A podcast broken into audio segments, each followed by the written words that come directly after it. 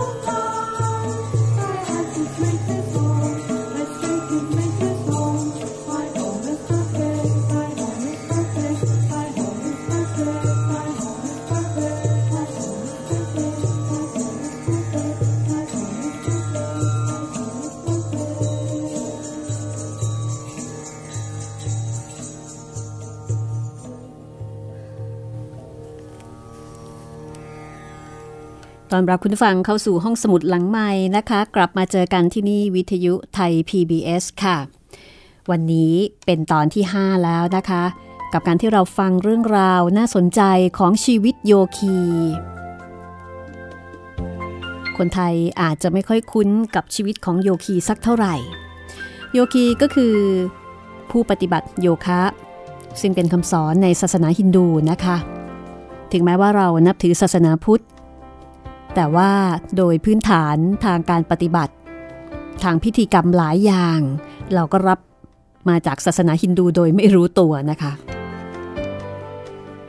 นี่เป็นเรื่องของโยคีผู้ที่แสวงหาการหลุดพ้นในอีกวิถีทางหนึ่ง ใครที่ปฏิบัติโยคะเล่นโยคะนั่นก็เป็นส่วนหนึ่งของวิถีโยคีนะคะ ส่วนหนึ่งของวิถีในการดูแลสุขภาพ อันนั้นคือสุขภาพกาย แต่ว่าวิถีของโยคะมีมากมายกว่านั้น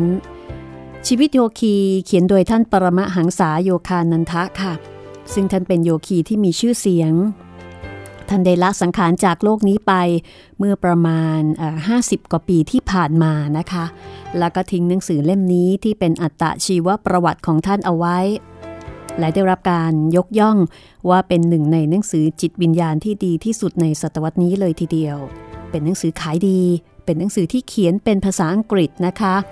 ห้องสมุดหลังใหม่ได้รับมอบมาจากอาจารย์ประมวลเพ่งจันทร์นำเนื้อหาบางส่วนมาเล่าให้คุณได้ฟังกัน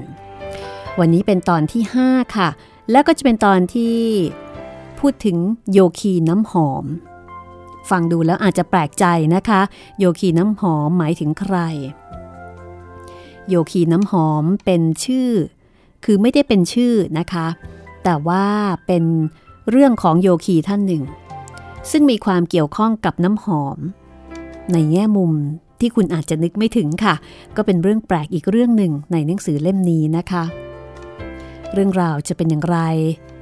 ถ้าคุณพร้อมแล้วติดตามฟังได้เลยนะคะ ตอนที่ 5 ชีวิตโยคี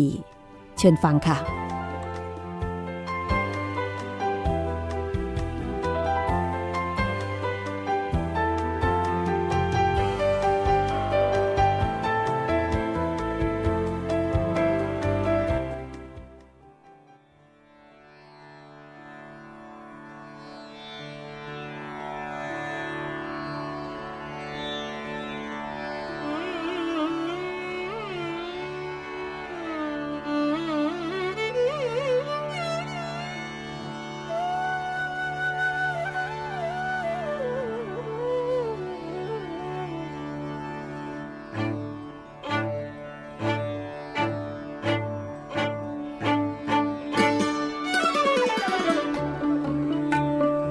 คุณผู้ฟังเคยได้ยินคำพูดนี้ไหมคะ มีฤดูกาลสำหรับทุกสิ่ง และมีวาระสำหรับเรื่องราวทุกอย่างภายใต้ฟ้าสวรรค์ นี่เป็นคติพจน์ของพระเจ้าโซโลมอนนะคะ ที่ทันโยคานันทะได้เล่าไว้ในหนังสือว่า ทุกครั้งที่ออกมาไกลบ้าน ข้าพเจ้าจะสอดสายสายตามองหาไปรอบตัว ด้วยหวังจะได้เห็นดวงหน้าของผู้ที่ฟ้าลิขิตมาเป็นคุรุของตน แต่มาราคาชีวิตของเราก็ไม่เคยตัดมาบรรจบพบกัน จนกระทั่งข้าพเจ้าเรียนจบชั้นมัธยม คือชีวิตของท่านความรู้สึกนึกคิดของท่าน ก็จดจ่อผูกพันอยู่แต่กับการเป็นนักบวช คือไม่เคยคิดเป็นอื่นเลย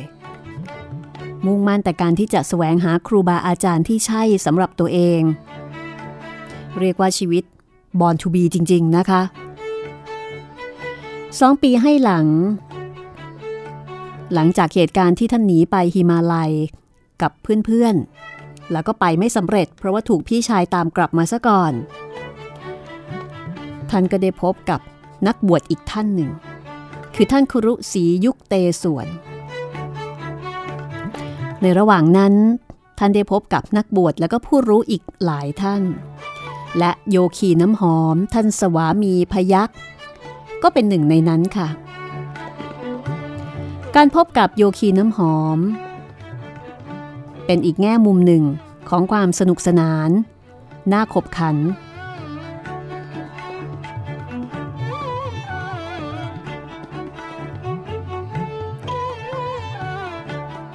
ครั้งหนึ่ง ในขณะที่ท่านยืนอยู่เบื้องหน้าเทวรูปพระแม่กาลีในเทวไลย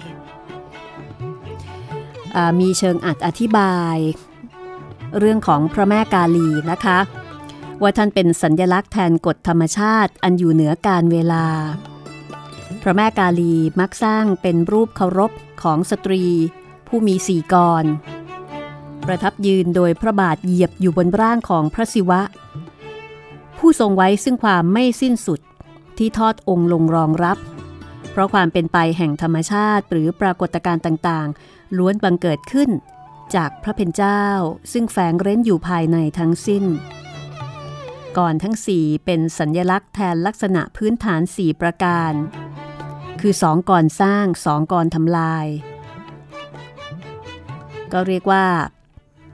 มีทั้งการสร้าง มีทั้งการทำลายนี่คือการอธิบายความหมายของพระแม่กาลีนะคะ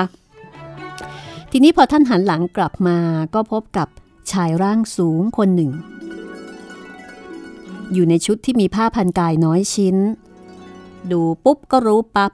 ว่าท่านเป็นนักบวชหรือที่เรียกกันว่าสาธุผู้ร่อนเร่ไร้หลักแหล่ง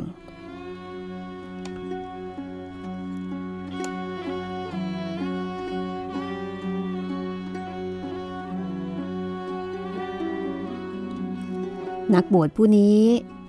ได้กล่าวข้อคิดในเชิงปรัชญาว่าเพราะเป็นเจ้านั้นเรียบง่าย สรรพสิ่งทั้งหลายสิซับซ้อน ในโลกที่ธรรมชาติทั้งปวงล้วนเกี่ยวข้องสัมพันธ์กันเช่นนี้ พึงอย่าได้คิดเสาะหากฎ หรือหลักการอันสมบูรณ์แบบจากที่ใดเลยทันโยคานันทะในขณะนั้น ก็กล่าวกับนักบวชท่านนี้ว่า ท่านช่างพูดได้ตรงกับความสับสนภายในใจของกระผมนัก ความการุณและความโหดร้ายของธรรมชาติ ที่สำแดงผ่านองค์พระแม่กาลีนั้น อย่าว่าแต่ตัวกระผมเลย แม้แต่ผู้มีปัญญาปราดเปรื่องกว่า ก็ยังยากที่จะยังรู้ความในที่แฝงอยู่ได้นักบวชท่านนี้ก็บอกว่า น้อยคนนัก ที่จะไขความลี้ลับของพระแม่ได้ ความดีกับความชั่ว เป็นปริศนาท้าทายที่ชีวิตบรรจงวางเอาไว้ต่อหน้าผู้มีปัญญาทั้งหลายอย่างลี้ลับ เมื่อไขปริศนาหาคำตอบไม่ได้ มนุษย์ส่วนใหญ่มักต้องชดใช้ด้วยชีวิต เป็นบทลงโทษที่ไม่ได้ต่างกันเลย ไม่ว่าจะในสมัยนี้ หรือสมัยนครทีบิสเมื่อครั้งโบราณโบราณ แต่ทั่วทุกหัวระแหง ยังมีบุคคลผู้ยืนหยัดอยู่โดยลำพัง ไม่เคยที่จะยอมแพ้ จนค้นพบความจริงแห่งเอกภาพ อันมิอาจจะแยกออกจากในท่ามกลางมายา แห่งทวิภาวะได้ในที่สุด ท่านช่างพูดได้อย่างเชื่อมั่นเหลือเกินนะขอรับ เราภาคเพียรภาวนา พิจารณาจิตของตนตามความเป็นจริงมานานนักหนา เป็นวิธีการเข้าหาปัญญาที่เจ็บปวดอย่างเหลือแสน การสำรวจตนเองอย่างละเอียดตามติดความคิดของตนอย่างไม่ลดละ นับเป็นประสบการณ์ในการบดขยี้และตีแผ่ตัวตนของเราอย่างหมดเปลือก กระทั่งอัตตาที่แข็งแกร่งที่สุด ก็ยังถูกบดทำลายจนเป็นผุยผง แต่การวิเคราะห์จำแนกแยกแยะตนที่ทำอย่างละเอียดตามแบบแผนขั้นตอน ย่อมก่อให้เกิดผู้รู้ผู้เห็นเหตุการณ์ภายหน้า ส่วนการแสดงออก ซึ่งความรู้สึกนึกคิดของตน การยอมรับเห็นดีเห็นงาม กับความเป็นปัจเจกชนนำมาซึ่งความถือดีเชื่อมั่นว่าตนแตกฉาน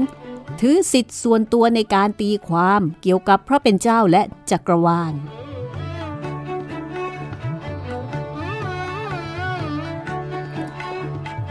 สัจธรรม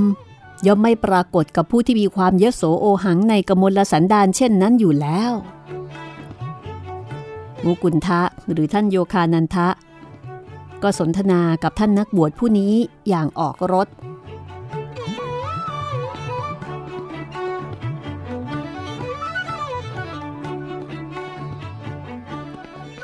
มนุษย์ไม่มีวันจะเข้าถึงสัจธรรมอันแท้จริงได้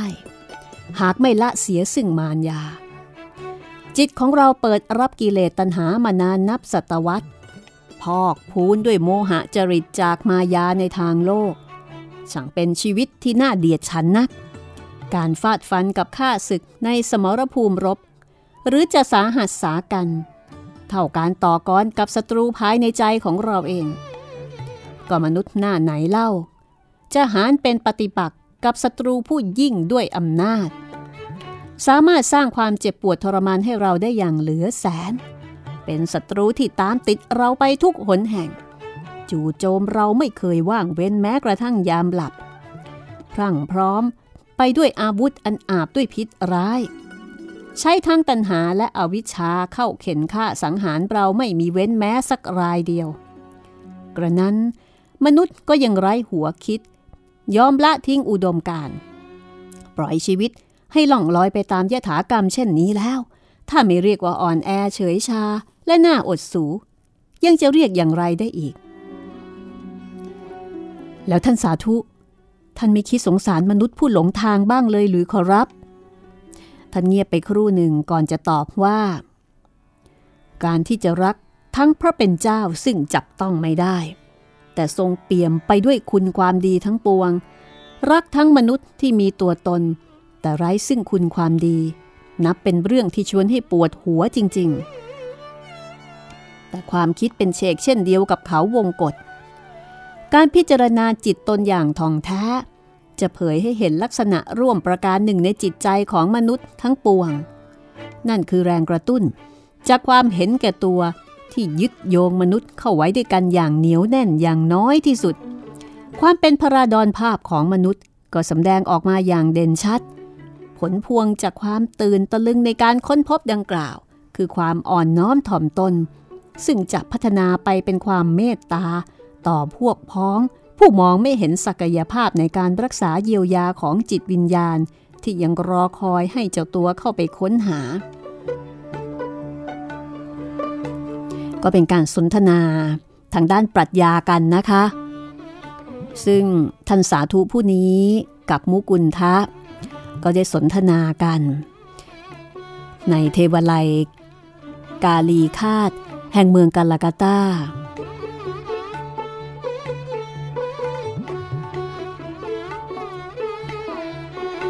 ทีนี้หลังจากที่ได้สนทนากันไประยะหนึ่งแล้ว มุกุลทะก็กราบลาท่านสาธุ ผู้มีโวหารจับใจ ซึ่งท่านก็ได้บอกว่า วันนี้หลังออกไปจากที่นี่ เจ้าจะได้พบเห็นเรื่องแปลกๆบางอย่าง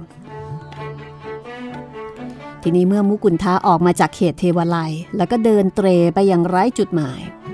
พอถึงหัวถนน ก็ให้บังเอิญเลี้ยวไปเจอคนคุ้นเคยกันมาแต่เดิม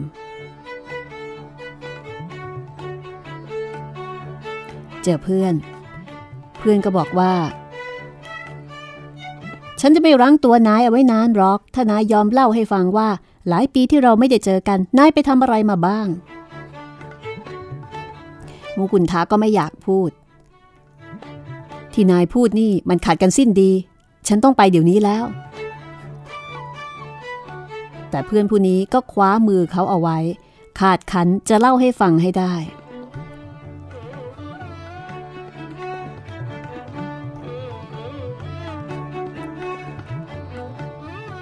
แต่เขาคว้ามือข้าพเจ้าเอาไว้ขาดขันจะให้เล่าให้ฟังให้ได้ ข้าพเจ้านึกขันในใจ เขาดูเหมือนสุนัขป่าที่หิวโซ ยิ่งข้าพเจ้าพร่ำรำพันให้ฟังมากเท่าใด เขาก็ยิ่งตะกรุมตะกรามอยากรู้ข่าวมากขึ้นเท่านั้น ข้าพเจ้าสวดอ้อนวอนต่อพระแม่กาลีในใจ ขอให้ทรงประทานหนทางให้ปลีกตัวไปได้โดยไม่น่าเกลียด จู่ๆ เพื่อนคนนี้ก็บอกลาข้าพเจ้าเอาดื้อๆข้าพเจ้าถอนใจอย่างโล่งอก เร่งฝีเท้าให้เร็วขึ้น เพราะออกจากสยองว่าอาจต้องเจอกับพ่อคนช่างจ้อนี้อีกครั้ง พอได้ยินเสียงฝีเท้ากวดตามหลังมาติดๆข้าพเจ้าก็ยิ่งสาวเท้าเร็วขึ้น ไม่กล้าแม้แต่จะหันกลับไปมอง แต่แค่กระโดดพรวดเดียว เขาก็เข้าถึงตัวคว้าไหล่ข้าพเจ้าไว้ พรางยิ้มราบ นี่ฉันลืมบอกนาย เรื่องคันธบาบา โยคีน้ำหอม อาสมท่านอยู่ทางโน้นแน่นายไปพบท่านให้ได้นะ ท่านน่าสนใจจริง ๆ นายอาจจะได้พบเรื่องแปลก ๆ ก็ได้ ไปแล้วนะ คราวนี้เพื่อนจากไปจริง ๆคำทำนาย ของนักบวชที่ไปเจอในเทวไลกาลีคาตผุดขึ้นมาในใจที่บอกว่าจะได้เจอเรื่องแปลก พอเพื่อนแนะนำด้วยความอยากรู้ ท่านจึงเข้าไปในอาสม มีคนมาพาเข้าไปในห้องอันกว้างขวาง ในห้องนั้นมีคนจำนวนไม่น้อย นั่งอยู่กับพื้นแบบที่คนตะวันออกนิยมนั่งกัน ตรงนั้นบ้าง ตรงนี้บ้าง บนพรมสีส้ม ภายในอาสมก็มีเสียงกระซิบกระซาบกันอย่างตื่นเต้นว่า นี่ ดูท่านคันธบาบาที่นั่งอยู่บนหลังเสือดาวนั่นสิ ท่านเสกดอกไม้ที่ไร้กลิ่น ให้มีกลิ่นหอมของดอกไม้ชนิดใดก็ได้ ท่านเสกดอกไม้ที่เหี่ยวเฉา ให้กลับมาเป็นดอกไม้สดก็ได้ แม้แต่ผิวของคน ท่านก็เสกให้หอมฟุ้งได้เหมือนกัน ข้าพเจ้ามองตรงไปยังท่านโยคี ผู้กวาดสายตาปราดไปทั่วห้อง ก่อนมาหยุดลงที่ข้าพเจ้า ท่านเป็นคนร่างท้วม มีหนวดเคราครึ้ม ผิวคล้ำ ดวงตาโตเป็นประกาย ลูกเอ้ย พอดีใจที่ได้เจอเจ้า บอกสิว่าเจ้าต้องการอะไร อยากจะได้น้ำหอมไหม จะอยากได้ไปทำไมครับ ข้าพเจ้าคิดในใจว่าคำถามของท่านราวกับเด็กไม่ประสาก็ปาน เจ้าจะเสพกลิ่นด้วยปาฏิหาริย์วิธีอย่างไรเล่า ด้วยการเคี่ยวเข็นพระเป็นเจ้า ให้ทรงบันดาลกลิ่นนั้นขึ้นมาหรือครับ แล้วไงล่ะ ถึงยังไง พระองค์ก็ทรงรังสรรค์น้ำหอมขึ้นมาอยู่แล้ว ใช่ครับ แต่ทรงบรรจุน้ำหอมนั้น ลงในกลีบดอกไม้อันบอบบาง ให้เราได้ใช้กันสดๆ ใช้เสร็จก็ทิ้งไป แล้วท่านเสกดอกไม้ได้หรือเปล่าครับโยคีท่านนี้บอกว่าได้ แต่ปกติ พ่อจะเสกแต่น้ำหอมมากกว่า เอ๊ะ แบบนี้โรงงานผลิตน้ำหอมมีต้องเจ๊งกันไปหมดหรือครับ พ่อไม่ทำถึงขั้นนั้นหรอกนะจุดประสงค์ของพ่อเพียงแค่แสดงอนุภาพของพระเป็นเจ้าให้เห็นเป็นประจักษ์เท่านั้นมูกุนทาก็แย้งบอกว่า เรื่องนี้จำเป็นต้องพิสูจน์ด้วยเหรอ พระองค์มิได้ทรงแสดงปาฏิหาริย์ให้ประจักษ์ ในสรรพสิ่งและทุกขนแห่งอยู่แล้วหรอกหรือ นักบวชท่านนี้ก็บอกว่า ก็ใช่ แต่บางครั้งเราก็ควรจะเสกสิ่งที่พระองค์ทรงสรรสร้างขึ้นมาเองบ้าง ท่านใช้เวลาเล่าเรียนวิชานี้มานานแค่ไหนครับ 12 ปี เพียงเพื่อให้เสกน้ำหอมได้นี่นะ ท่านโยคีครับกับอีแค่น้ำหอมที่หาซื้อได้จากร้านดอกไม้ ด้วยเงินไม่กี่รูปี ถึงกับใช้เวลานับ10ปี ออกจะเป็นเรื่องที่น่าเสียดายอยู่นะครับ กลิ่นหอมย่อมจางหายไป พร้อมกับดอกไม้ แต่ความหอมก็จางหายไปพร้อมกับความตายเหมือนกัน แล้วผมจะต้องการสิ่งปรุงแต่งสังขารตัวเองไปทำไมแหม่พ่อนักปรัชญาใหญ่ช่างพูดได้ถูกใจพ่อนัก เอาล่ะ ยืดมือขวาของเจ้าออกมา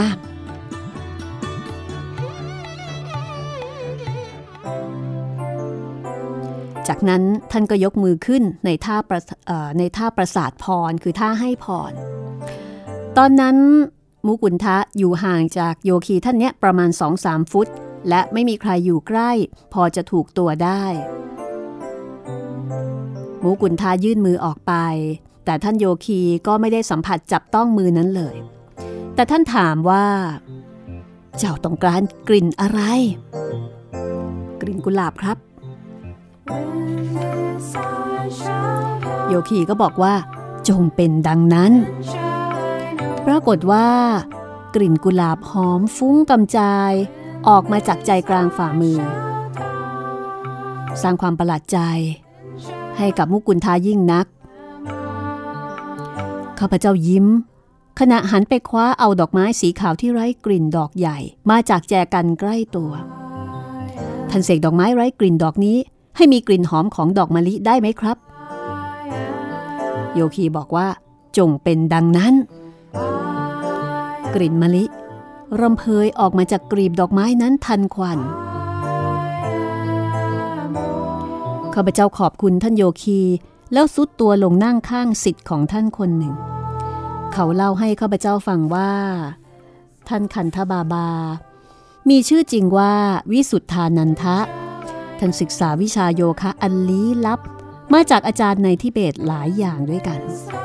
เขายืนยันกับข้าพเจ้าว่า โยคีทิเบตท่านนั้นมีอายุมากกว่าพันปี นี่ท่านคันธบาบาไม่ได้เสกกลิ่นหอมให้ใครง่ายๆ อย่างที่เห็นเมื่อครู่หรอกนะ ผู้เป็นสิทธิ์บอกกล่าวด้วยน้ำเสียงที่แสดงความภาคภูมิใจในตัวผู้เป็นอาจารย์ ท่านมีกรรมวิธีร้อยแปดขึ้นอยู่กับจริตของแต่ละบุคคล ท่านวิเศษมากจริง ๆ แม้แต่นักวิชาการจากกาลกัตตาก็ยังมาฝากตัวเป็นสิทธิ์ท่านตั้งหลายคนแน่มูกุนทะ จะศรัทธาแล้วก็จะฝากตัวเป็นสิทธิ์ของท่านคันธบาบาหรือไม่ติดตามช่วงหน้าค่ะ เพลงที่เปิดอยู่ตอนนี้นะคะ ก็เป็นเพลงที่เกี่ยวข้องกับท่านปรมหังสายโยคานันทาชื่อเพลงว่า When this I shall die then I shall know และเพลงที่จะเปิดต่อไปนะคะ ชื่อว่า Prayer at Night แล้วเดี๋ยวกลับมาฟังต่อหลังเพลงค่ะ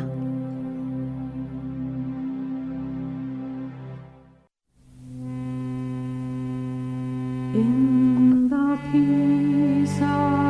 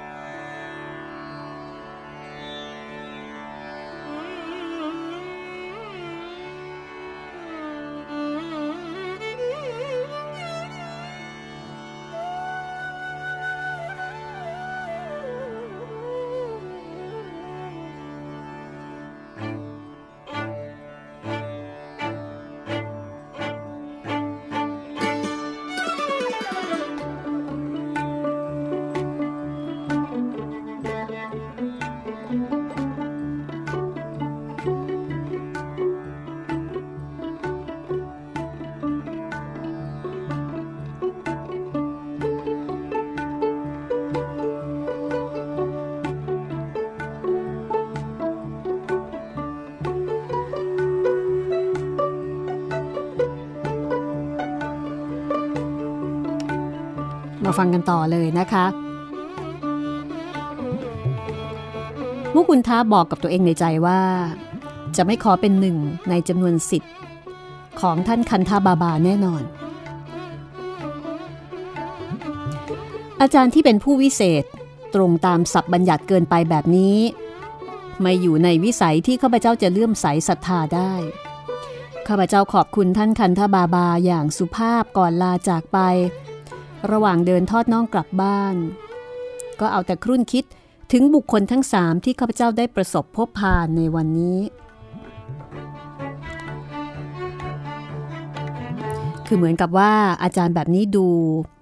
ดูเป็นผู้วิเศษเกินไป ไม่ใช่ ไม่ใช่อาจารย์ที่ต้องการ พอก้าวเข้าสู่ประตูบ้าน พี่สาวคือพี่อุมาก็เดินสวนออกมาแล้วก็ทักบอกว่า ชักจะสำอางใหญ่แล้วนะ หัดใช้น้ำหอมซะด้วยสิ มูกุนทาก็ไม่พูดอะไร ยื่นมือออกไปให้พี่ดม กลิ่นกุหลาบหอมจัง หอมแรงผิดปกติ เมื่อคิดขึ้นมาว่า ผิดปกติอย่างแรง มูกุนทะจึงจ่อดอกไม้ที่ได้กลิ่นหอมมา ด้วยวิธีปาฏิหาริย์เนี่ยนะคะ เข้าไปที่ใต้จมูกของพี่สาวโดยที่ไม่ได้บอกว่าอะไร คือที่มือเนี่ยมีกลิ่นกุหลาบ แต่ดอกไม้สีขาว ซึ่งคันธบาบาเสกให้มีกลิ่นมะลิ มุกุนทะก็เอามาด้วย เขาก็หยิบดอกไม้เนี่ย ไปจ่อที่จมูกของพี่สาว พี่สาวก็บอก อุ๊ย พี่ชอบมะลิ แล้วก็ช่วยเอาดอกไม้นั้นไป สีหน้าของพี่สาวดูสับสนจนหน้าหัวเราะว่าเอ๊ะ นี่มันไม่ใช่ดอกมะลิ แต่ทำไมถึงมีกลิ่นมะลิ แล้วก็ตั้งหน้าตั้งตาสูดกลิ่นมะลิจากดอกไม้ ทั้งๆทที่พี่สาวเองก็รู้ดีว่าไอ้ดอกไม้ชนิดนี้เนี่ยมันไม่มีกลิ่น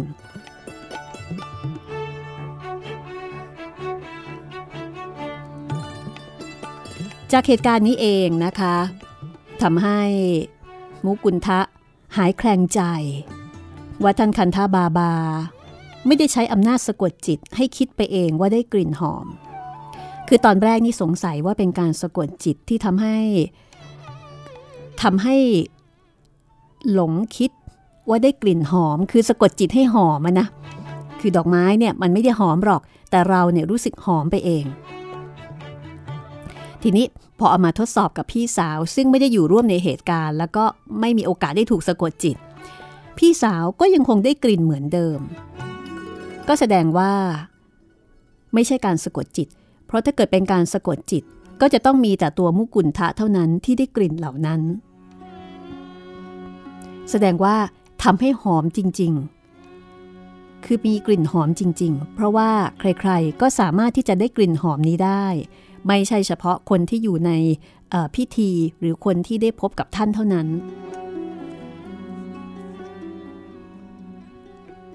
ภายหลังเพื่อนคนหนึ่ง ชื่อว่าอาลการนันทะ ได้เล่าให้กับมุกุลทะฟังว่า ท่านโยคีน้ำหอมเนี่ย มีอำนาจ มีอำนาจพิเศษบางอย่าง ซึ่งเป็นอำนาจที่เออน่าจะให้ผู้คนที่อดอยากนับล้านล้านคนในโลกเนี่ย ได้มีแบบนี้บ้าง อำนาจนั้นก็คือการเสกของออกมาจากอากาศธาตุค่ะ เพื่อนที่ชื่อว่าอาลาการนันทะก็เล่าบอกว่าครั้งหนึ่งเนี่ยเขาไปเป็นแขกพร้อมกับคนอื่นอีกนับร้อยคน ที่บ้านของท่านคันธบาบาในเมืองเบิร์ดวาน คือไปกินเลี้ยงกัน เพราะว่าได้ยินกิติศัพท์ว่าท่านมีอำนาจเสกของออกมาจากอากาศได้ ก็เลยนึกสนุก ขอให้ท่านเสกส้มนอกฤดูให้สักหน่อย ทันใดนั้นเองอแผ่นแป้ง ลูชี ซึ่งเป็นแป้งจีแบบอินเดียเป็นแผ่นกลมๆ แบนๆ ที่วางอยู่ตรงหน้า ก็พองขึ้น พองขึ้นพองขึ้น พอบิดูก็เห็นส้มที่ปอกเปลือกเรียบร้อยแล้วอยู่ข้างใน อาลาการนันทะลองชิมดูแบบกล้าๆ กลัวๆ ก็ปรากฏว่ามันอร่อยดีทีเดียว หลายปีต่อมา มุกุลทะมียานแก่กล้าพอที่จะเข้าใจได้ว่า ท่านขันธบาบาเสกของเหล่านั้นได้อย่างไร แต่อนิจจา มันไม่ใช่วิธีง่ายๆ มันไม่ใช่วิธีที่ชาวโลกผู้อดอยากหิวโหย จะสามารถเอื้อมถึงได้ ท่านอธิบายอย่างนี้นะคะว่าการรับรู้เมื่อเกิดมีสิ่งต่างๆ มากระทบกับภาษะของเรา ไม่ว่าจะเป็นรูปรสกลิ่นเสียงหรือสัมผัส ล้วนเกิดขึ้นจากความผันแปรของแรงสั่นสะเทือนในอิเล็กตรอนและโปรตอน แรงสั่นสะเทือนดังกล่าว อยู่ภายใต้การควบคุมของปราณ หรือว่าไลฟ์ตรอน ที่หมายถึงพลังชีพที่ละเอียด ละเอียดกว่าพลังปรมาณูและผสานเข้ากับประสาทสัมผัสทั้ง 5 อย่างเฉียบคม ท่านขันธบาบา ใช้โยคะวิธีอย่างหนึ่ง ปรับตนเองให้เป็นหนึ่งเดียวกับพลังปราณจนสามารถเปลี่ยนโครงสร้างแรงสั่นสะเทือนของพลังปราณ และทำให้เกิดสสารที่ท่านต้องประสงค์ได้ คือเกิดสสารที่ท่านต้องการ สิ่งที่ท่านเสกไม่ว่าจะเป็นกลิ่นหอม ผลไม้และปาฏิหาริย์อื่น ๆ ก็จะก่อรูปก่อร่างขึ้นมาจากคลื่นความสั่นสะเทือนในโลก ไม่ได้เกิดจากการสะกดจิตให้คนคิดไปเองแต่อย่างใด แพทย์ได้นำเอาการสะกดจิตมาใช้ในการผ่าตัดเล็กแทนการใช้ยาสลบกับคนไข้ที่มีปัญหากับยาชานะคะ แต่ถ้าใช้วิธีนี้บ่อยๆ ก็อาจก่อให้เกิดอันตรายกับผู้ถูกสะกดจิตได้ เพราะจะส่งผลให้การจัดเรียงตัวของเซลล์สมองผิดปกติไปในภายหลังการสะกดจิต ถือเป็นการบุกรุกล่วงล้ำเข้าไปในจิตสำนึกของผู้อื่น ผลที่เกิดขึ้นเพียงชั่วครั้งชั่วคราวของมัน ต่างจากปาฏิหาริย์ที่สำแดงโดยผู้เข้าถึงพระเป็นเจ้าแล้วอย่างสิ้นเชิง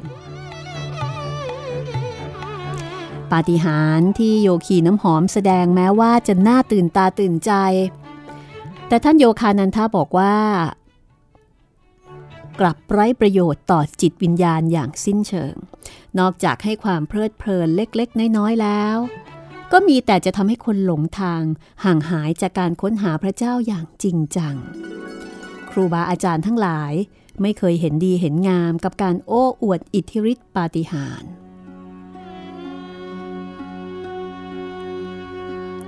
ก็คงคล้ายๆ กับทางพุทธศาสนานะคะ ที่ไม่ได้บอกว่าอิทธิฤทธิปาฏิหาริย์ไม่มี แต่พระพุทธเจ้าไม่สรรเสริญ แล้วก็ไม่เห็นประโยชน์ เพราะว่ามีแต่จะทำให้คนเนี่ยหลงผิดหลงทาง ห่างไปจากหนทางแห่งการดับทุกข์ที่แท้จริง ก็คงคล้ายๆกัน จริงๆก็คงจะมีคำอธิบายทางวิทยาศาสตร์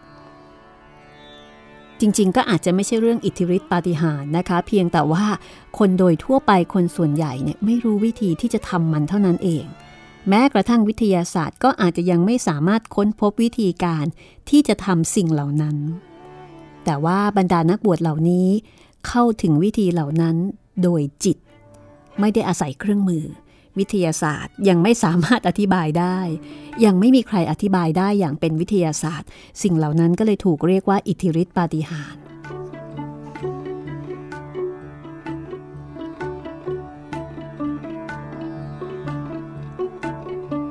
ท่านอยู่คานันทะสมัยเด็กๆ ที่ยังคงเป็นหนุ่มน้อย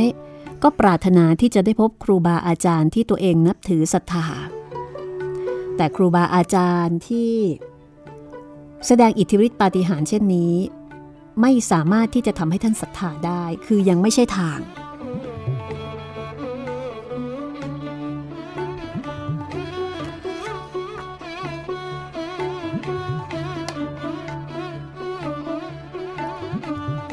ในบทที่ 6 นะคะ ชื่อบทว่า สวามีพยักษ์วันหนึ่งค่ะ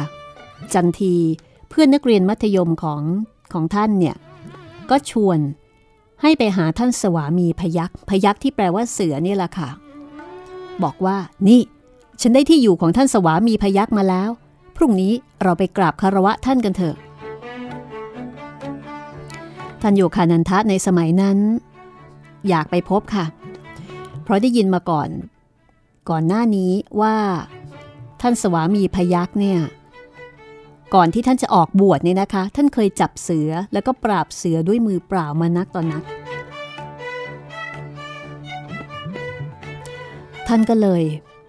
อดไม่ได้ที่จะกระตือรือร้น ตามประษาเด็กผู้ชายที่จะสนใจเรื่องเหล่านี้ เช้าวันรุ่งขึ้นหลังจากที่เพื่อนชวน อากาศหนาวมาก แต่ท่านกับจันที ก็ออกจากบ้านด้วยหัวใจที่เบิกบาน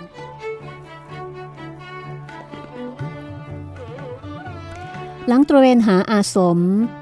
ของท่านสวามีพยักในเขตโพวณีปุระที่นอกเมืองกาลากาต้าอยู่เป็นนาน ในที่สุด ก็มาถึงบ้านของท่านสวามีพยักจนได้ ที่หน้าบ้านท่าน มีห่วงเหล็กคล้องอยู่ที่หน้าประตูอยู่คู่หนึ่ง ท่านก็ตรงเข้าไป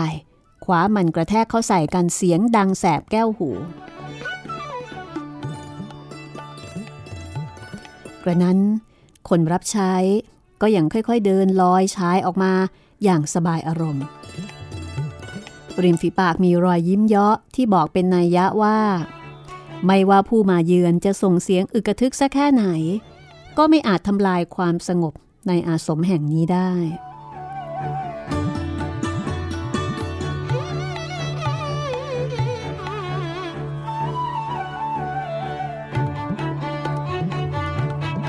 จันทีกับมุกุลทะ นั่งรอกันอยู่ในบ้าน นานสองนาน ในห้องรับแขก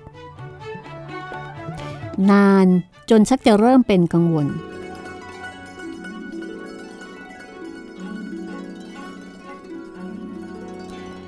ที่อินเดียจะมีกฎที่ ที่รู้กันโดยทั่วไปนะคะ คือไม่ได้มีตราเอาไว้เป็นลายลักษณ์อักษร แต่รู้กันโดยทั่วไปว่า คนที่ต้องการแสวงหาสัจธรรมนี่จะต้องมีความอดทน เพราะว่าครูบาอาจารย์อาจต้องการทดสอบว่ามีความจริงใจตั้งมั่นสักแค่ไหนคือเอาจริงหรือเปล่า ในที่สุด รออยู่พักใหญ่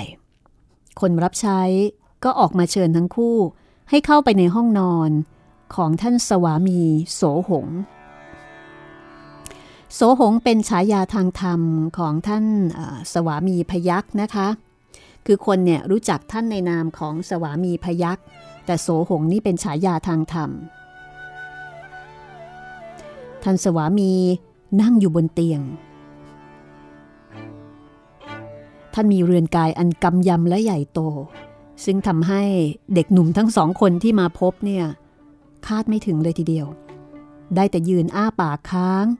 มองท่านสวามีพยักจนตาแทบจะถลนออกมานอกเบ้า จันทีกับข้าพเจ้า ไม่เคยเห็นใครมีแผงอกใหญ่โตมโหฬารและมีกล้ามแขนโต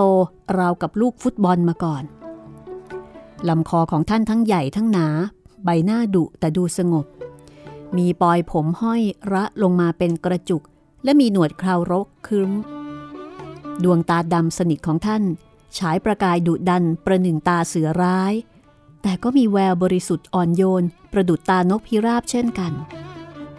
ท่านสวามีไม่ได้สวมเสื้อผ้า มีแต่หนังเสือ พันอยู่รอบเอวหนาๆแค่ผืนเดียวเท่านั้น พอหายประหลาดใจเราทั้งคู่ก็ก้มตัวลงคารวะท่าน เรียนท่านว่า เราชื่นชมความอาจหารของท่าน ในการต่อสู้กับเสือร้ายกลางสนามประลองกันแค่ไหน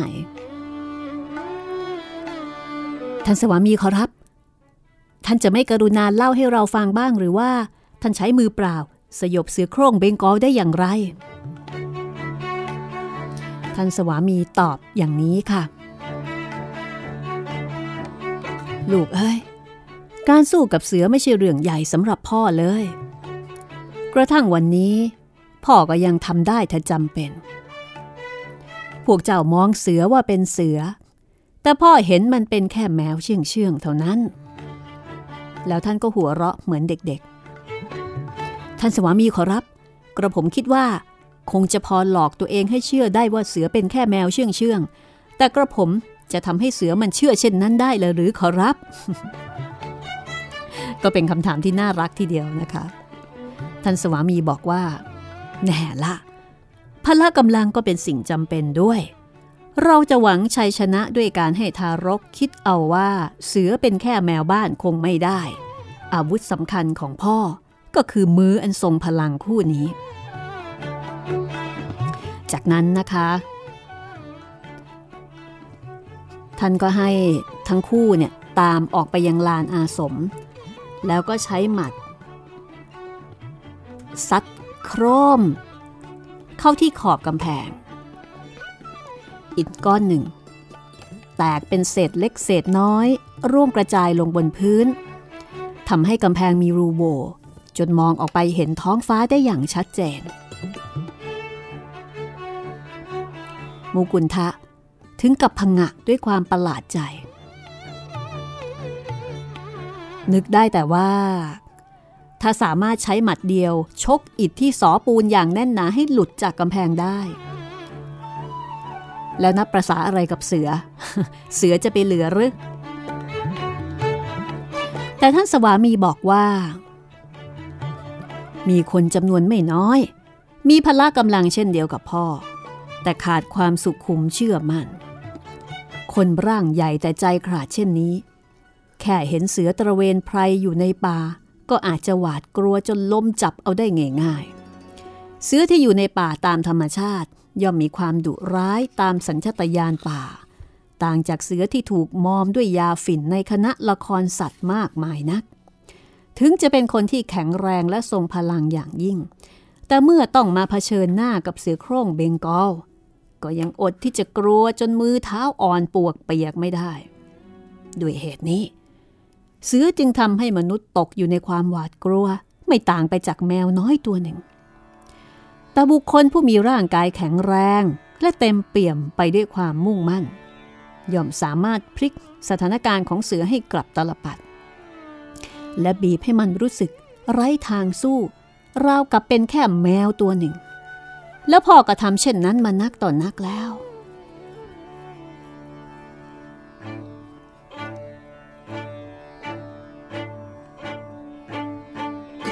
คำอธิบายของท่านสวามีพยักษ์จับใจเด็กหนุ่มทั้งคู่เป็นอย่างยิ่ง ซึ่งทั้งคู่ตั้งใจฟังท่านอย่างเคารพนบนอบ จิตคือตัวควบคุมการทำงานของกล้ามเนื้อ แรงเหวี่ยงของค้อนจะรุนแรงแค่ไหน ขึ้นอยู่กับพลังที่ใช้ พละกำลังทางกายที่มนุษย์แสดงออก ก็ขึ้นอยู่กับความมุ่งมั่นตั้งใจ และความกล้าของบุคคลเป็นสำคัญ กล่าวได้ว่า กายก่อเกิดจากจิตและคงอยู่ได้ด้วยจิต และพึ่งพาอาศัยแรงกดดันจากสัญชาตญาณจากอดีตชาติ เป็นผลก่อให้เกิดความแข็งแรงหรือความอ่อนแอ ซึ่งจะค่อยๆ แทรกซึมเข้าไปในจิตสำนึกของมนุษย์ โดยจะแสดงออกมาทางอุปนิสัย และหล่อหลอมร่างกายให้ดูเข้มแข็งหรืออ่อนแอตามนั้น ความอ่อนแอของร่างกาย มีรากฐานมาจากจิตใจ และในทางกลับกัน ร่างกายที่ยึดโยง อยู่กับอุปนิสัยความเคยชิน ก็เป็นอุปสรรคต่อจิตใจเช่นกัน ถ้าผู้เป็นนาย ย่อมปล่อยให้บ่าวทาสมาชี้นิ้วบงการฝ่ายหลังก็จะกลายเป็นนายแทนในท้ายที่สุด จิตก็ตกเป็นทาสของกายได้ในลักษณะเดียวกันนี้ จันทีและมุกุลทะอ้อนวอนท่านสวามี ให้ท่านเล่าเรื่องราวเกี่ยวกับชีวิตบางช่วงให้ฟัง อ้อนวอนจนท่านใจอ่อน ท่านก็เล่าให้ฟังว่า ตอนที่ท่านยังหนุ่ม ท่านใฝ่ฝันจะเป็นนักสู้เสือ ความฝันของท่านยิ่งใหญ่ แต่ร่างกายอ่อนแอข้าพเจ้าหลุดเสียงอุทานออกมาด้วยความประหลาดใจ เพราะมันยากจะเชื่อว่า ชายผู้บัดนี้มีไหล่หนาบ่ากว้าง พร้อมแบกรับน้ำหนักมหาศาลได้ดุดเดียวกับแอตลาส จะเคยเป็นคนอ่อนแอไร้เรี่ยวแรงมาก่อน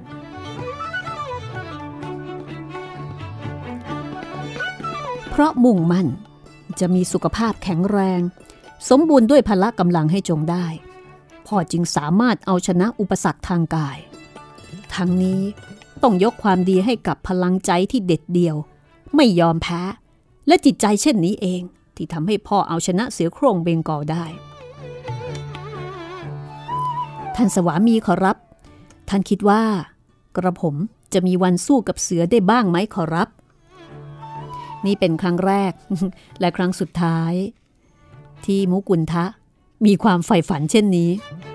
หลังจากที่ฟังอยู่พักใหญ่ ท่านสวามียิ้มแล้วก็บอกว่า ต้องได้สิ แต่เสือนั้นมีอยู่ด้วยกันหลายประเภท บางประเภทก็ออกตระเวนไปในพงไพรแห่งกิเลสตัณหาของมนุษย์ การปราบเสือภายนอก หรือจะมีคุณต่อจิตวิญญาณ เชกเช่นการกำราบเสือร้ายภายในใจของเราเอง ท่านจะกรุณาเล่าให้เราฟังได้ไหมขอรับ ว่าท่านเปลี่ยนจากนักปราบเสือมาเป็นผู้กำราบกิเลสตัณหาในใจตนได้อย่างไร ท่านสวามีนิ่งเงียบ ดวงตาท่านเหม่อลอยกลับไปหาอดีตสมัยเมื่อหลายปีก่อน ก่อนที่จะเปิดเผยว่า เมื่อชื่อเสียงพ่อโด่งดังถึงขีดสุด พ่อก็หลงทะนงตน และตัดสินว่าจะไม่เพียงแค่สู้กับเสืออีกต่อไป แต่จะเปิดแสดงกลวิธีในการปราบเสือให้คนดูด้วย ความมุ่งหมายของพ่อ คือจะต้องกำราบเจ้าสัตว์ร้ายเหล่านี้ให้เชื่องเหมือนแมวบ้านให้ได้ พ่อจึงเริ่ม เปิดแสดงความสามารถให้คนชม และประสบความสำเร็จอย่างสูง เย็นวันหนึ่ง พ่อของพ่อก็เข้ามาหาด้วยสีหน้าเป็นทุกข์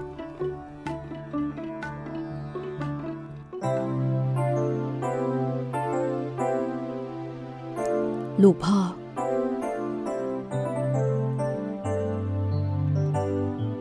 พ่ออยากจะเตือนเจ้า พ่อจะช่วยเจ้า ให้ได้รอดพ้นจากความเจ็บไข้ เพราะกฎแห่งกรรมที่จะตามเจ้าทันในเร็ววันนี้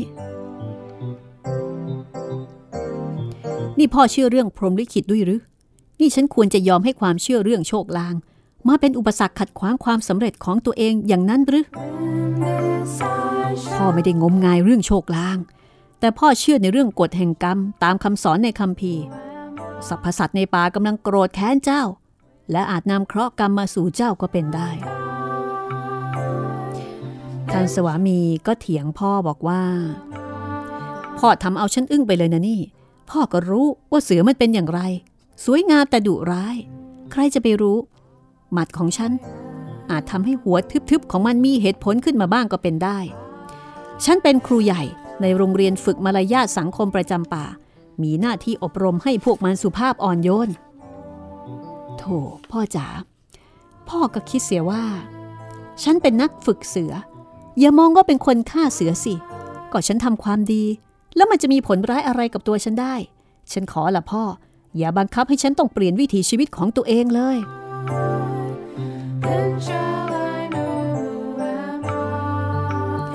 จันทีกับมุกุลท่านนั่งฟังอย่างใจจดใจจ่อ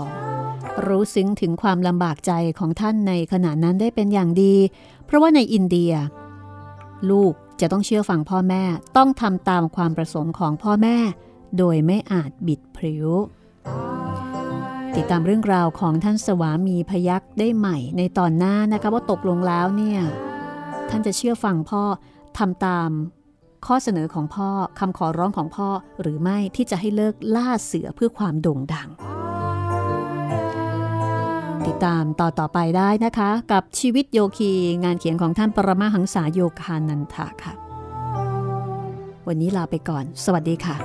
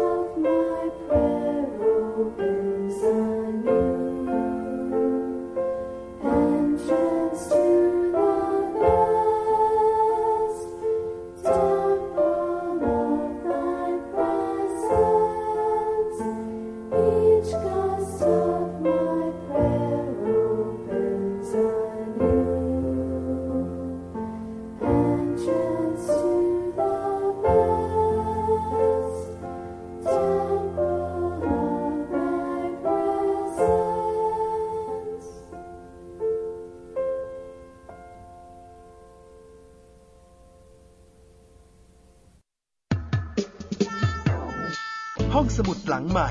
ห้องสมุดที่ฟังได้ทางวิทยุกับรัศมีมณีนิน